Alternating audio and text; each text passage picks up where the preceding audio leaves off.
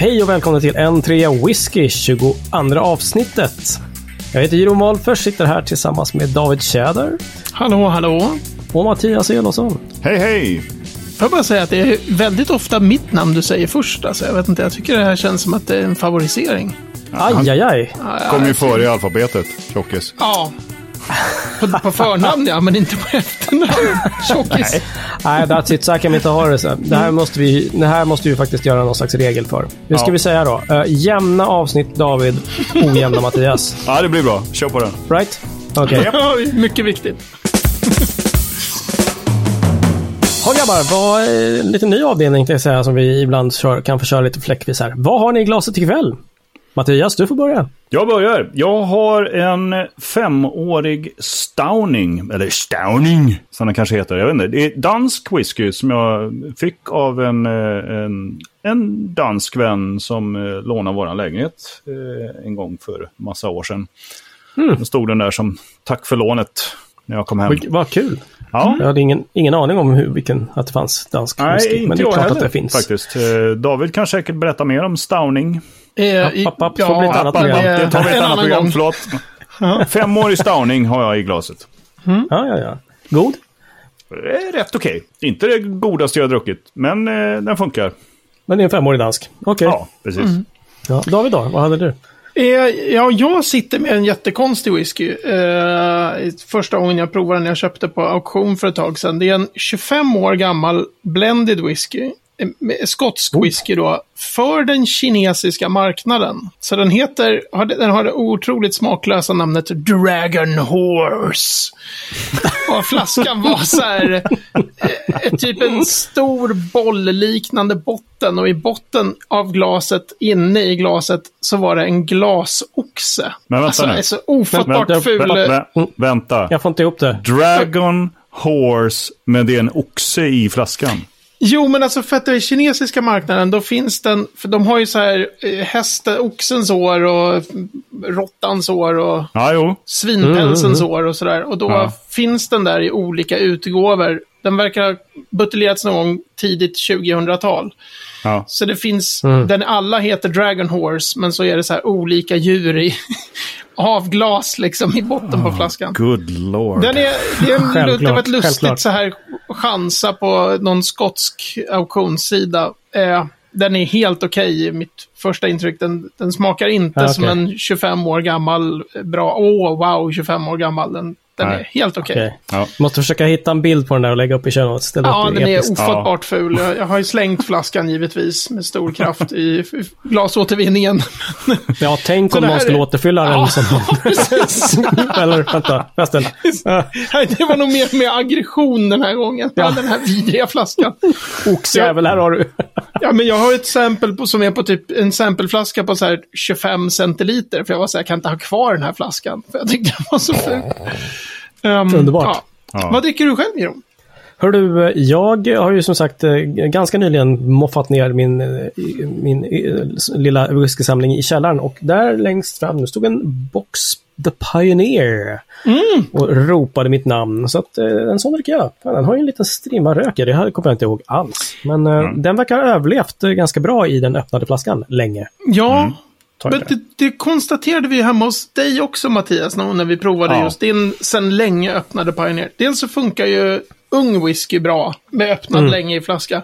Men just, Mm. Just den det. där blev också mycket, mycket rökigare. Ja. Eh. Liksom, med, Ja. med lång tid. Jag tyckte jag uppfattade inte den som så rökig när den kom.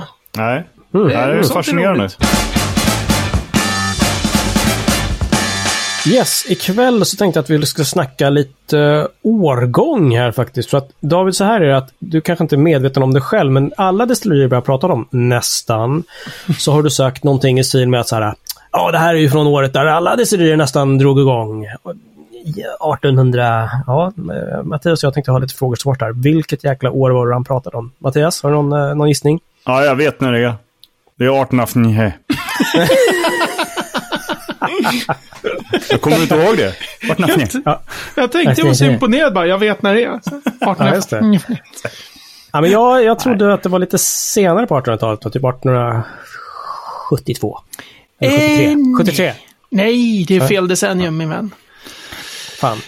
Alltså det är ju långt ifrån alla då förstås, men det är, är ju ganska gott om destillerier som är grundade 1824. Dang. Så nära. Om jag bara, eh, om jag bara får googla lite här medan vi sitter och snackar så kan jag dra typ hela listan. Eh, av destillerier. Sen finns det ju destillerier som var jättekortlivade och de finns inte med på den här. Men det finns en blogg Nej, okej. som, som heter dramming.com som Oliver Klimek höll i en massa år. Han, han skriver inte på den längre. Nu sysslar han mest med korv faktiskt. Det är lite roligt Så. att följa honom på Facebook. Fullt naturlig succession liksom. Ja. Eh, nu ska vi se här. The Scotch Whisky Distillery Timeline. Det här är de destillerier som fortfarande är igång som grundades 1824. Balmenac, Banff, Cardew, Fettercairn, Glenlivet, McAllen, Milton Duff. Sen har han följande nedlagda destillerier och då har han bara med sådana som fanns lite länge. Benaki, Dallaruan, Lockheed, Longrow och Meadowburn.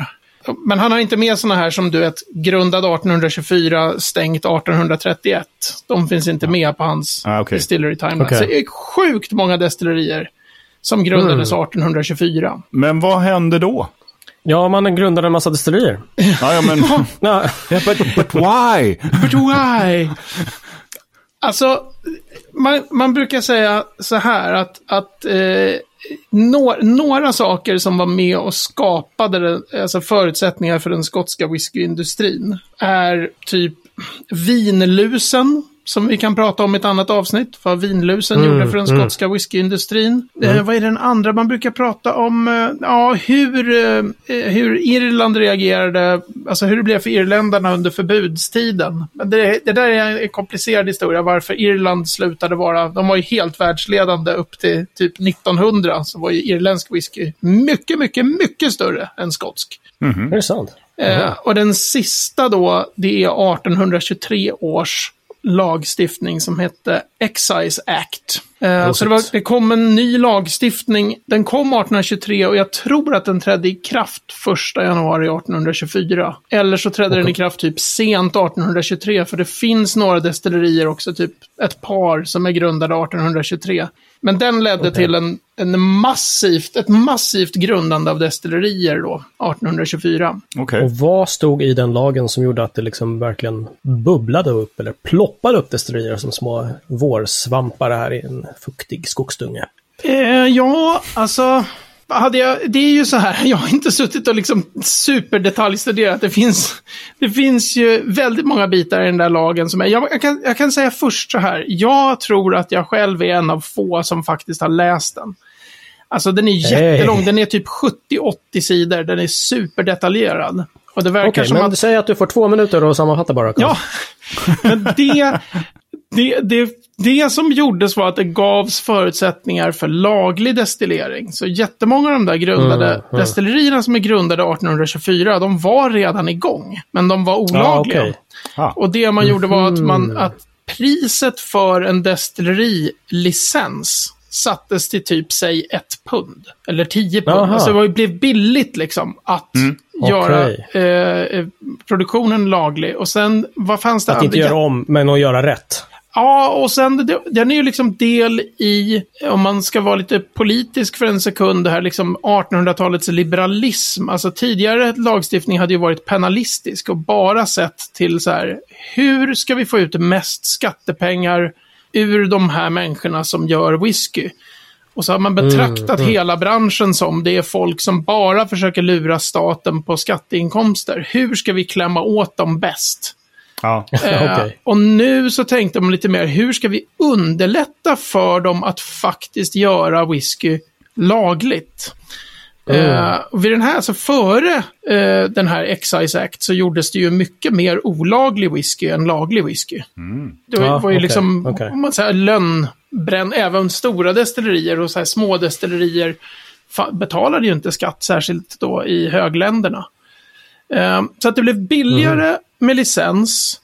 Och sen var det andra regler, nu kan inte jag precis hur många gallons liksom en panna fick ha. För de hade ju Svagt tidigare sagt. gjort sådana här, man måste ha minst en så här stor panna för att få vara laglig. Och så vet man att alla hembrännare är så här, det här har vi inte råd med. Nej. Göra en så, Mm, köpa en sådär stor panna, det kan ni ju glömma, jag fortsätter bränna. Ja, just det. i tysthet. Liksom. Ja, ja, Så det. det gjorde en, eh, jättemånga nya destillerier grundades. Men Okej. också att många destillerier som redan var igång var så här, ja men fan är det så här ju liksom billigt?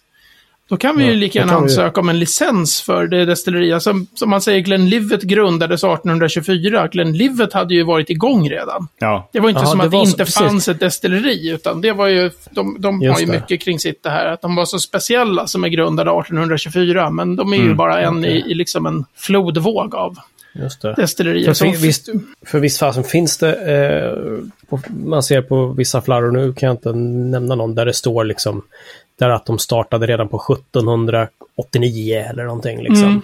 Absolut roligast är väl Bushmills, som har 1608. Det är total bullshit. Det är, Okej. det är liksom så löjligt så det finns inte. Det är... Då fanns inte Irland. Nej, vänta. Ja. Nej, Bushmills Distillery fanns. Det fanns, ett, eh, det fanns en, en tillåtelse att skapa destillerier i den delen av Irland. Nordirland fanns ju inte då. Och det har man då satt som en... Och då grundades Bushmills. Man bara slänger i väggen liksom. det är jättemånga grundarår på, i skotsk whiskyindustri som, är, som verkligen är fake. Eh, Alltså, Ja. som är jätteknäppa så. Just det. Men jag tänkte av de som du läste upp nu som faktiskt drog igång då 1824. Är det några som du vet som faktiskt var igång redan innan dess? Alltså Glenlivet är ju en som jag vet. Den, det grundades 1824. Eh, I huvudet vet jag om Macallan var igång. Macallan fanns väl, hade väl destilleri redan innan, tror jag. Mm, okej. Cardew vet jag inte. Milton Duff, nej, inte sådär så att jag kan det i huvudet. Nej, okej. Men jag Nej, vet jag att det är en nyfiken. blandning Det är av liksom att destillerier blev lagliga och att många grundades. Och jättemånga försökte sig ju på att bara, vi ska bli skitrika på whisky. För nu är det, Mhm. nu är det hett. Det, det gick Ja. väldigt illa för de allra flesta liksom. Ja, okej. Okej, Så. de hade inte lärt sig någonting från tulpanlökarna i Holland och så vidare. Liksom. Så Nej, bara, precis. ja, visst ja. Men det, det finns Det en... kanske var före eller efter. Ja. Mm. Ja, det var väl långt, långt före. Så att, Ja, det borde det ha varit. Ja, ja tulpan. det. Det var långt innan. Men Yes. det finns en jätterolig grej med den här lagen som är att i den, då står det, den, den sätter jättemycket regler. Den, den är liksom Okej. smockfull av bestämmelser. Mm. Och en av de sakerna eh, som står är att på destilleriet ska det finnas en så kallad excise man. Alltså en person Okej. som, är, eh, som bor på destilleriet och som är en skatteman. Man hade haft enorma Oh. problem med excise-män som skulle täcka över stora områden och ha koll Ah. på, betalar folk skatt? Och nu var man så Just här, det. fuck you, destillerare. Så ni, ska, ni ska vara liksom lagliga, men ni måste ha en ja. excise-man som är just för ert destilleri. Tänk, han måste ha varit den absolut mest populära personen på hela destilleriet. Eller? Eh, ja, Mm. så var det ju alltså i Skottland fram till 1980. Det, Oj, den oj. levde länge den. Shit! Eh, Jag tror att det är 1980 som det, som det togs bort. Eh, en Okej, annan wow. jätterolig grej som är mer av kuriosa, det är att de bestämmer i lagen att vissa rör på destilleriet måste målas blåa och vissa måste målas röda. Om det nu är så här inflödet och utflödet eller om det är till mäsk. Jag tror att det är mäskpannan. Alla rör till mäskpannan till och från. De ska målas i en viss färg och till spritpannan i en annan färg. Och om man Mm. tittar på destillerier som byggs idag så Mm. målar de rören blåa och röda. Men, De vet inte Oj. varför de gör det. Så de, jag har sett destillerichefer säga så här, ja som traditionen i Skottland så har vi, Jaha. vi ser här de blåa rören typ. De vet inte ens själva att det är så här, det är en jättegammal lag som ju givetvis inte gäller längre. Det finns ju ingen Nej. lag på att man måste, men... Så det är Men många varför- någon som tyckte det var snyggt. Så det kan... ja, men varför liksom i den här lagen, vad var det som... Vad, vad kunde man göra med rören om de inte var- hade rätt färg? Alltså man skulle ju kunna lättare identifiera vilken alkoholhalt det kan vara i sånt som eh, flyter omkring på ett destilleri. För att allting handlade ju om att se till att, det, att varje spritdroppe skattas rätt. Ah, Så du har ju regler på hur eh, såna här eh, kopplingar på rören ska se ut. Så att det inte ska gå att du vet, föra till ett annat rör. Om du, ja men här sätter jag dit lite extra rör ner i min egen lilla hink. Och bara, här finns ett rör som inte är blått. Den här blåa är mycket mer nymålad. Det här är inte som det... Så det är även, även kring fatfyllningsstyrka där man fyller på 63,5 procent i Skottland. Om du frågar destillerichefer eh, varför fyller ni på 63,5 då kommer de säga för att fat lättare skulle kunna bytas mellan ägargrupper då, så utvecklades det här. Och sen säger de att, att forskning har visat att det är den bästa fatfyllningsstyrkan. Och de är övertygade om att det är sant, det de säger. Det är bara det att det står i 1823 års Excise Act. Att Ja. det är bara två fatfyllningsstyrkor som är godkända. 11 overproof då, ungefär 63,5 och sen för att Irland hade mycket högre fatfyllningsstyrka så var 25 overproof den andra godkända. Så de tror själva liksom att det här är, det ser jag jätteofta, att det, är så här, det här har utvecklats för det här och forskningen visar nej, nej, det är den här gamla lagen. Så den är, det är ju kul att sitta med sådana där gamla lagtexter och bara Ja. What? Shit, alltså att du ens kom igenom den på liksom så här början av 1800-tals engelska. Ja, Ja, men jag är ju gammal historiker, vet du. All, gamla Ja, källor, sånt går jag igång på. herre jävlar alltså.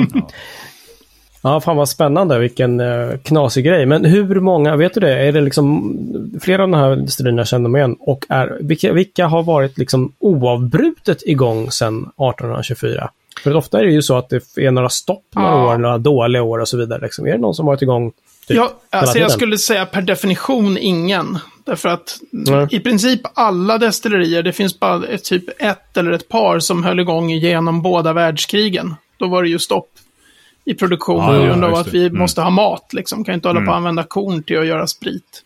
Nej. Och sen är det så här, det här med att alltid vara igång. Alla destillerier har ju, som har varit med så länge, har ju minst tre, fyra gånger varit så här. Det här året rev man hela destilleriet och byggde ett nytt. Ah, okej. Alltså Aha, destillerier, ja, blir, okej, okej. byggnaderna blir ju usla, pannorna blir gamla. Och, Ja. alltså, så det finns ju i Mhm, okej. alla destilleriers historia så här, och jätteofta är det ju typ stängde 1921, öppnade igen 1967 typ. Då bara, ja, fast det är väl knappast Oj, samma.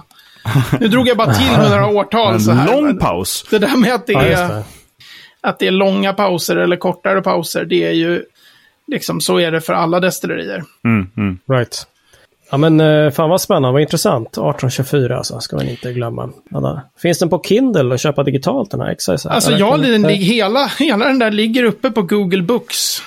Eh, men den är sjukt jobbig att hitta. Vi kan lägga upp länken om jag har, hittat, om jag har kvar den. Till den Ja. eh, för, de, för de supernördiga som vill sitta och, sitta och läsa. Men det är en kul grej inför, inför framöver tycker jag. För tänk nu år 2024, det är ju nära. Tänk när alla de här olika destillerierna ska fira sitt 200-årsjubileum och ska försöka berätta historien om hur det är så unikt att deras destilleri fyller 200 år. Just det. Alltså, det är Just en, detta för år. Slut. Livett kör jättemycket med det där i sin marknadsföring. Hur den här, han liksom sov med pistoler för att de andra lönnbrännarna skulle mörda honom när han var så modig som hade tagit ut en licens för destilleriet. Och, alltså, och det, är ju sant, det är ju sant att det var väldigt press Ja, ja. på den här liraren som, eh, som grundade. Men, men det blir ju liksom lite mindre unikt om de pratar om det. Och sen samtidigt så, så har du liksom sex, sju andra destillerier som bara 200 år! För att, Ja, precis. För att Bengt Alltså- Frahuli var så otroligt speciell som grundade det här året. Alla bara, men vad fan, varför fyller alla 200 år nu? Ja, just det. Vad, vad, vad är det här för några grejer? Liksom? Så det, jag inväntar redan 2024 som en sån här, det är intressant att se hur marknadsavdelningarna kommer sitta Marknadsavdelningarna och... sitter och gnuggar sina geniklörar för Ja, fullt. men verkligen. Ja, just det. Verkligen så. Ska vi spinna det här? Bring the popcorn. Så Ja, kommer det. verkligen. Exciting times ahead. Det är dags för veckans destilleri. Och David ska få orera ostört nästan kanske i tre minuter om destilleriet. Old Pultney. Hej, hej, hej. Yes, okej. Då börjar vi med eh, nördfakta nummer ett. Att destilleriet heter faktiskt Pultney. Eh, och whiskyn heter Old Pultney. Så skriver man på engelska då skriver man Pultney Distillery. Men alla pratar ju om det som Old Pultney. Eh, lite roligt Okej. i relation till den här eh, 1824 och alltså att Excise Act 1823. För att Old Pulteney är faktiskt grundat ett par år efter 1826.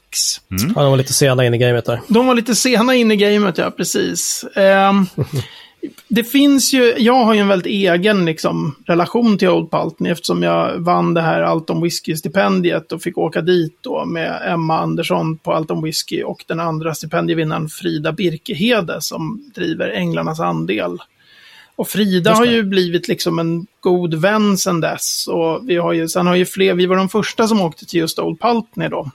Eh, och sen är det ju flera som har åkt dit, så det, det finns ju en, ett, ett, liksom, det har ju gjort en viss, eh, en liten liksom kohort av människor som alla har en väldigt egen relation till Old Pulteney. Man har fått rulla fat och eh, mäta alkoholhalt på mäsken och käka usla luncher med destillerichefen liksom. De var verkligen usla luncher, men allt, det var fantastiskt att vara där. Jag kunde inte låta bli att inte nämna de där härliga chips och en torr macka. Man hade jobbat som Underbart. ett as i fem timmar. Men nu har halva tiden gått hörru. Vad, vad, Ja. Okej, 26. Vad gör de för whisky? Vad, vad händer 1826. här? Eh, Old Pulteney eh, gör numera bara orökig whisky.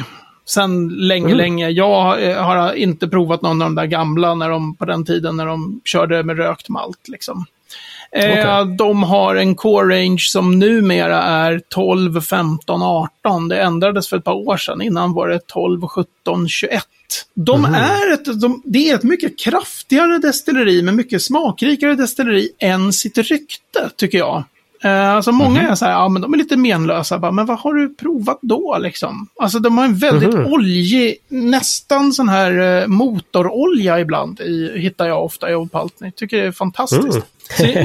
För mig, trots alla de här ofrivilliga, höll jag på att säga, eller frivilliga brand ambassadors eh, som jobbar obetalt av att de har varit på destilleriet på Alton Whisky Stipendium, så tycker jag nog ändå att den är underskattad, whiskyn. Och alltså att den uppfattas som snällare än vad den är. Mhm. Eh, vad kan Någon man säga? favorit då?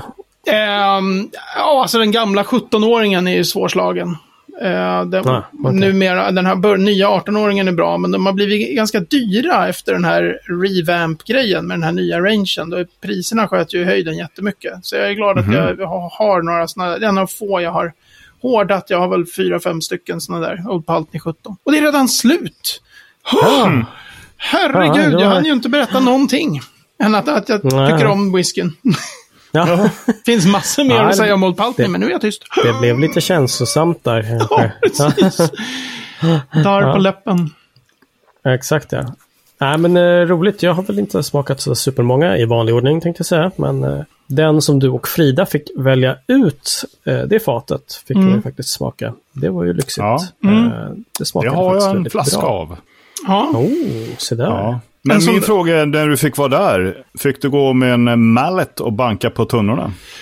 Nej, vi var inne i, i lagerhusen, men jag, vi gick inte runt med en mallet och bankade på tunnorna. De hade nog koll på att eh, eh, det var ordentligt med eh, whisky i de faten. Ja, det var det någon bra. annan som hade gjort det dess, dessförinnan. Just det. Däremot fick jag en underbara, som många andra har, har haft den här, man får liksom prova whisky ur faten då, när vi skulle välja fat. Mm. Och hur vi sitter där och säger så här, har ni någon vatten? Och de är så här, varför det? Alltså de är i Skottland så är de Va? bara så här, typ, men den här är 60 procent. Ja, har du något vatten? Men prova vad som händer med vatten. Och de är helt så här, de förstår liksom knappt frågan. Annan, annan stil där på hur de konsumerar. Are you thirsty? Drink whisky. Ja, Ja. men precis. Bara, vad ska ni med vatten till? Ja, det är ju... Water? Get the fuck! precis. Fyra stora fatprover som låg på, vad vet jag, 55 procent eller något sånt där. Om man skulle välja ett, då vill man ju prova vad som händer med vatten. Men det fick vi också till sist. Men just att de först var så här, va? Coolt. Vi är framme vid eh, kvällens ord. Och eh, här Mattias, det tror jag det var du som ramlade över den här eh, lilla diskussionen och fick frågan om det här ordet. Vad är, vad är det för ord som vi vill eh, bena ut här? Ja, alltså jag halkar in på den här Facebookgruppen som heter Whiskynörderi på hög nivå, tror jag. Och eh, där var det någon som eh, hade en liten diskussion om 100-poängsskalan. Som jag har förstått det är någon sorts liksom, betygsskala för whisky. Men jag har aldrig liksom fattat vad, det där, vad den går ut på. Hur man, vad är det för bedömningskriterier? Varför är en whisky som har 69 poäng helt plötsligt kass, men en som har 72 är jättebra. Kan du mm. David enlighten us? Uh, ja. Är det så alltså? Uh, alltså, jag, jag, skulle nog säga att så som den används är även 72 kass. Uh, okay. Det är ja, en du ser ju lite jag vet. Ja, nej, men det är en av grejerna med, om man, om man börjar med den här hur den används. Och vi, vi, vi börjar med bara så här, typ vad betyder de olika poängen eller så. Så mm. är det ett problem med den där skalan är att alla använder den det finns inga så att säga betygskriterier och alla använder den lite olika. Så det inte, finns ingen mm. färdig mall som är så här, ja men vi vet alla vad vi menar när vi det finns så kallade high graders och low graders, alltså de som är snåla med höga poäng eller de mm. som har väldigt lätt för att slänga ur sig höga poäng. Det är som det svenska eh, betygssystemet då. Ja, ja. Det är ingen som vet hur det ska användas. jag skulle nog säga om man jämför med när jag gick i skolan och det var 1 till 5. Då, var ju, då fanns det ju inga kriterier. Jag skulle snarare säga, om man tittar på den här ATF, att det är extremt för mycket definierat exakt vad man ska kunna för att, ja. för att få ett A, typ. Men, jag okay. vet inte. Nej, men, Nej. Så, så den är ju lurig på så sätt att eh, det som är 89 för någon, så ungefär mm. i säg att två människor uppskattar samma whisky exakt lika mycket. De tycker den är exakt mm. lika bra. Men det kan mm. fortfarande vara skillnaden mellan liksom 93, 89 och 86. De kan ja, okay. alla sätta okay. de här tre olika betygen. Därför att någon mm, kanske mm. har lätt för att sätta 93. Eh, mm. Och någon kanske är så här, har provat liksom 20 000 whisky och är så här, mm. typ den här var ju verkligen helt fantastisk, 86 poäng. Ja. Eh, okay, okay. Så att det är väldigt, eh, och, och jag menar värst är väl Jim Murray, han, The Whiskey Bible. Mm, han har ju mm. satt liksom såna här poäng som typ 95 poäng. Han har satt, det, blir det elakt mot Mackmyra, men, men just den, alltså han satte 94,5 poäng på Mackmyra brukswhisky. Och det är ju det är, det är ett skämt. Mm. Dels är det ett mm. skämt att ha 0,5 betyg. När du har 100 poäng att dela ut så ska du ändå börja fiffla med halva. Och sen ja, att den, kan ju vara, jag har inte provat den på jättelänge, men det är ju just en brukswhisky. Det är en schysst, mm. liksom normal, vanlig easy drinking sipping whisky. Du ska mm. inte vara uppe mm. på 94,5 mm. poäng då. Då ska du ju vara, då ska du ju liksom, det ska ju vara av typen att du nosar på whiskyn och bara helvete, stoppa klockorna liksom. Det mm. här är någonting mm riktigt, riktigt exceptionellt. Men han är så här, fan det här var ju skitgott, 94. Alltså, ja, känner så, Men du, var... vet du, hur länge har man eh, kört med den här skalan på ett ungefär? Vet du när den har liksom poppat upp eller? Jag 1824? vet faktiskt, ja 1824, det stod i Excise Act. Eh, alltså inte jättelänge. Jag måste nästan titta på någon sån här gammal utgåva av någon Michael Jackson-bok jag har för att se om de använder det. Men jag kan tänka mig kanske 90 90-talet eller 00-talet. I, i sån ja. gammal whiskylitteratur som jag läser, för så nördig, där finns det ju aldrig liksom några poäng. Alltså i böcker Nej. från 60-70-talen sådär är det ingen som... Okej, okej. Okay, okay. Men då är det ju så här, det är ju en 100 poängs skala. Då borde ju rimligtvis en whisky som får 50 poäng vara helt okej. Okay. Nej. Ja. ja, det är det Nej, som är... Det är där jag behöver att du förklarar. Jag fattar inte. Alltså, 100-poängsskalan menar jag är i praktiken max en 20-poängsskala. För att den går, den börjar ungefär på 75 och slutar ungefär på 95. I praktiken... Fullkomligt logiskt. Ja, den är, alltså, en whisky som får 50 poäng, det skulle vara typ bland det värsta man har provat. Så som skalan faktiskt används menar jag då. Ja, men då måste riktigt... du förklara hur skalan ser ut. Jag fattar ja, men alltså inte. När, den här sajten scotchwhisky.com, de skrev någon gång en text som heter Tasting by Numbers. Där de skrev mm. ut, det är väldigt ovanligt att de skriver ut så här, det här är... Och de skrev mm ut rakt av så här, vi börjar på 50. Alltså, okay. det är bara så här, ingen mm kan få liksom under 50. Så men det är inte så att det är så här att den är uppdelad i fyra kriterier. Så här, det är smak, doft, eh, bla. Och då, smaken kan ge 25 poäng, doften kan ge 25 poäng och sen läggs det ihop och sen Jo. hamnar man på... Så är det Eller- för en del. Alltså, en del räknar så. Att de, de har så här, doft 1 till 25. Smak 1 till 25. Eftersmak 1 till 25. Och så någon slags sammanfattande helhetsintryck 1 till 25. Så att om du, Ja, okej. om det liksom, och, och, och då får man ju liksom som en matematisk, eh, jag vet Tone Skavhaug på The Ladies Share, hon skriver ut väldigt tydligt så här, doften får liksom 21 och den här får så här, alltså så blev det det här. Eh, så det finns absolut. Jag tror att det är vanligaste dock är att man läser smaknoter som är doft, blablabla, smak, blablabla, eftersmak, blablabla, sammanfattning, blablabla, och så något sånt här, det här var en riktigt fantastisk whisky, 88 poäng. Och så, Och då börjar man på 50. Ja, då, det finns ingen som säger vad de börjar på. Alltså det är det som är, det är Nej, någon slags nej. allmänluddig, liksom, Supergodtyckligt liksom. det är väldigt, väldigt godtyckligt. Jag tror att det finns få som, som om man kör så här från 90 och uppåt, då är det exceptionellt bra. Då är det en whisky som liksom står ut. Som typ Mm. Mackmyra brukswhisky. Ja, men då är det ju, du har ju de här high-graders-människorna som, som eh, gärna eh, sätter väldigt höga betyg. Jag menar, den här tidskriften Whisky och Bourbon är ju, alltså de har ju satt helt galna betyg. De har ju satt såna här 91 poäng på grejer som jag har provat och varit så här, det är typ 60. Alltså, så att det finns alltid, och, eh, samma sak med så här branschorgan, alltså de som, som är liksom lite halvt betalade av branschen för att sätta höga betyg. De sätter ju också väldigt höga betyg, givetvis. Eh, Inte för att det har någonting med någonting att göra, men på Whiskybase har Mackmyra Brukswhisky ett, en rating på 79,76 av 100. Ja. Och då är det ju liksom, på, på det som är bra med 100-poängsskalan, vad bra att du tog upp Whiskybase här. Därför att om du, du vet att kanske så här, den här personen sätter lite låga, den här personen sätter lite höga betyg, den här personen, om man tar Whisky Fun till exempel, Serge Valentin där, Search. Ja. Eh, om han provar liksom en whisky med, som har slutlagrats på rödvinsfat, Just det, det hatar han va? han hatar det, precis. Han, han kan ju fortfarande beskriva dofter och smaker. Det är inte som att han säger så här, en vidrig stank av kött kommer, utan han säger ju kött. Eh, han skriver ju själva det han, han känner. Sen brukar Ja, det ja. lysa igenom att så här, det här är inte hans. Jag kan ju tycka liksom att eh, eh, doft och smak av typ kött och laggård i whisky, det är ju fantastiskt. Så jag kan ju läsa de där Mm, noterna och tänka, det här verkar skitgott. Och sen struntar jag i att det sen står 71 poäng. För att för Ja, mig ja. kommer det liksom inte vara det. Men den här. Whiskey Base är bra för att där kan ju många människor lägga in sina betyg. Och då får Mm, du ju just det. en sån här i snitt.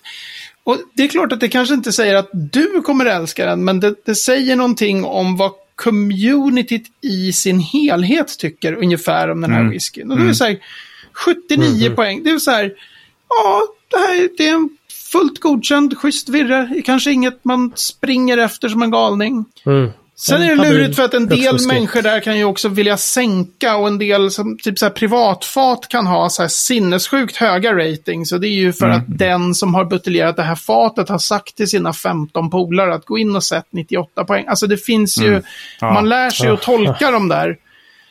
Eh, man ska läsa dem med, med försiktighet, men det, det säger någonting om vad folk generellt tycker om just Ja. den här och den här whiskyn. Men det finns liksom ingen regelbok för att om du ska använda 100-poängsskalan, då är det de här kriterierna du ska gå efter Nej. och det, det här Precis, ger du ska- så här du ska- många poäng. Ja, just det, för då ska du, du ska fukta pekfingret lätt så, och sen sticka upp det i luften. Ja. Och då har du kriteriet. Ja, Precis. då har du kriteriet. Nej, det finns inga sådana och det finns heller inga som jag tycker är luriga. Om det nu är, säg att det är 1-25 på doften om man tar just den.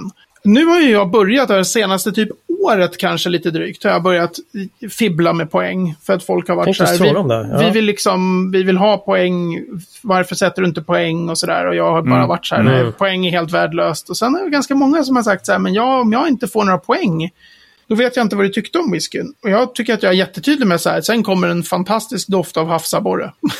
havsabborre!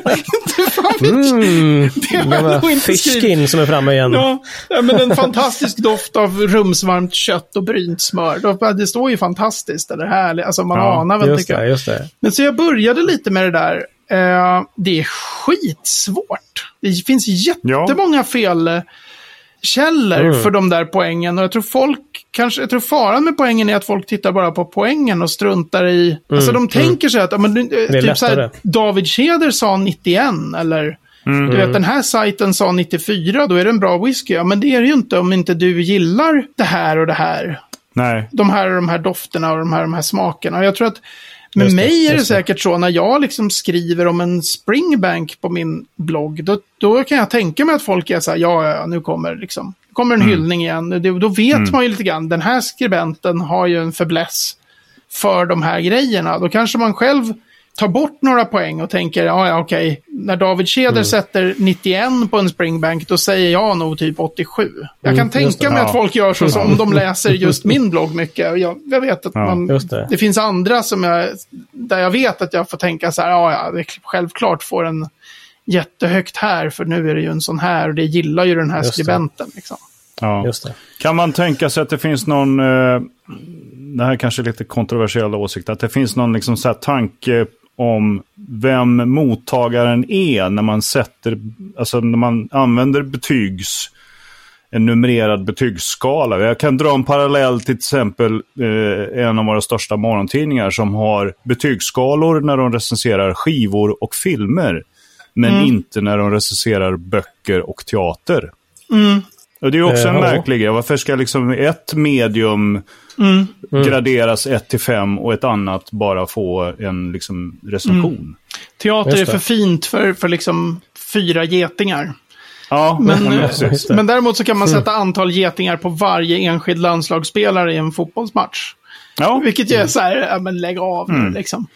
Ehm, ja, så kan de, jag har nog alltid tänkt mer på de här poängen i whiskyvärlden som att det finns, de skulle inte finnas där om det inte var så mansdominerat. Därför att det finns någon slags vilja att, att, det ska, att det ska vara objektivt och att det ska vara någon slags vetenskaplighet i, i liksom, det här är exakt vad den här eh, whiskyn doftar och smakar. Och, och nu fastslår jag här att den är 87 poäng.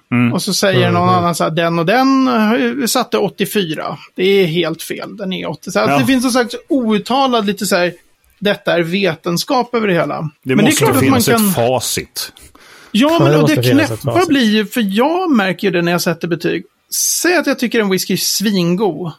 Då blir jag så här, varför satte jag 89 och inte 90? Det blir något så här konstigt sätt att närma sig whisky. Om man säger så här, då är det ju någonting som fattas. Som Mhm. just hade kunnat göra att den blev 90. Att så det finns en fara för de som provar whisky, märker jag själv, att hålla på med poäng. Så jag tycker man ska se upp lite det, för det blir lite grann att man letar efter fel. Du letar, alltså istället för att säga så här, det doftar citrus, bla bla bla, bla, kanske lite ekig eftersmak, kanske det finns en liten ton, alltså man, man börjar prova fel om man sätter poäng. Ja, är är min det. erfarenhet. Alltså jag har fått så här, se upp med det. Så jag, jag tycker jag är inte helt eh, nöjd med det där. Jag tycker i och för sig att den här diskussionen, av min, i min bok så får den faktiskt typ 89 poäng. Skulle jag säga. Jag tycker att det var bra, den hade både bredd och djup och så vidare. Men Ja, jag skulle ge diskussionen eh, 75, för jag, har fortfarande, jag fattar fortfarande inte. Jag ger den 94,5. eh, och med det sätter jag streck i den här debatten för ikväll. Tack. Ni kan hitta det vi har pratat om på n3whisky.se 22. Eh, Där kan ni hitta länkar till eh, den här dagen vi har pratat om. Eh, Kanske några bilder, vi får se. Även på facebook.com n3whisky kan du hitta oss och gärna kommunicera med oss, önska och eh, tyck till om vad vi pratar om eller att ni vill vad vi ska prata om. Med det säger vi tack och jag stänger butiken för ikväll. Mattias, David, tack och hej, vi syns! Tack och Ha hej! det bra. Hej. Ciao!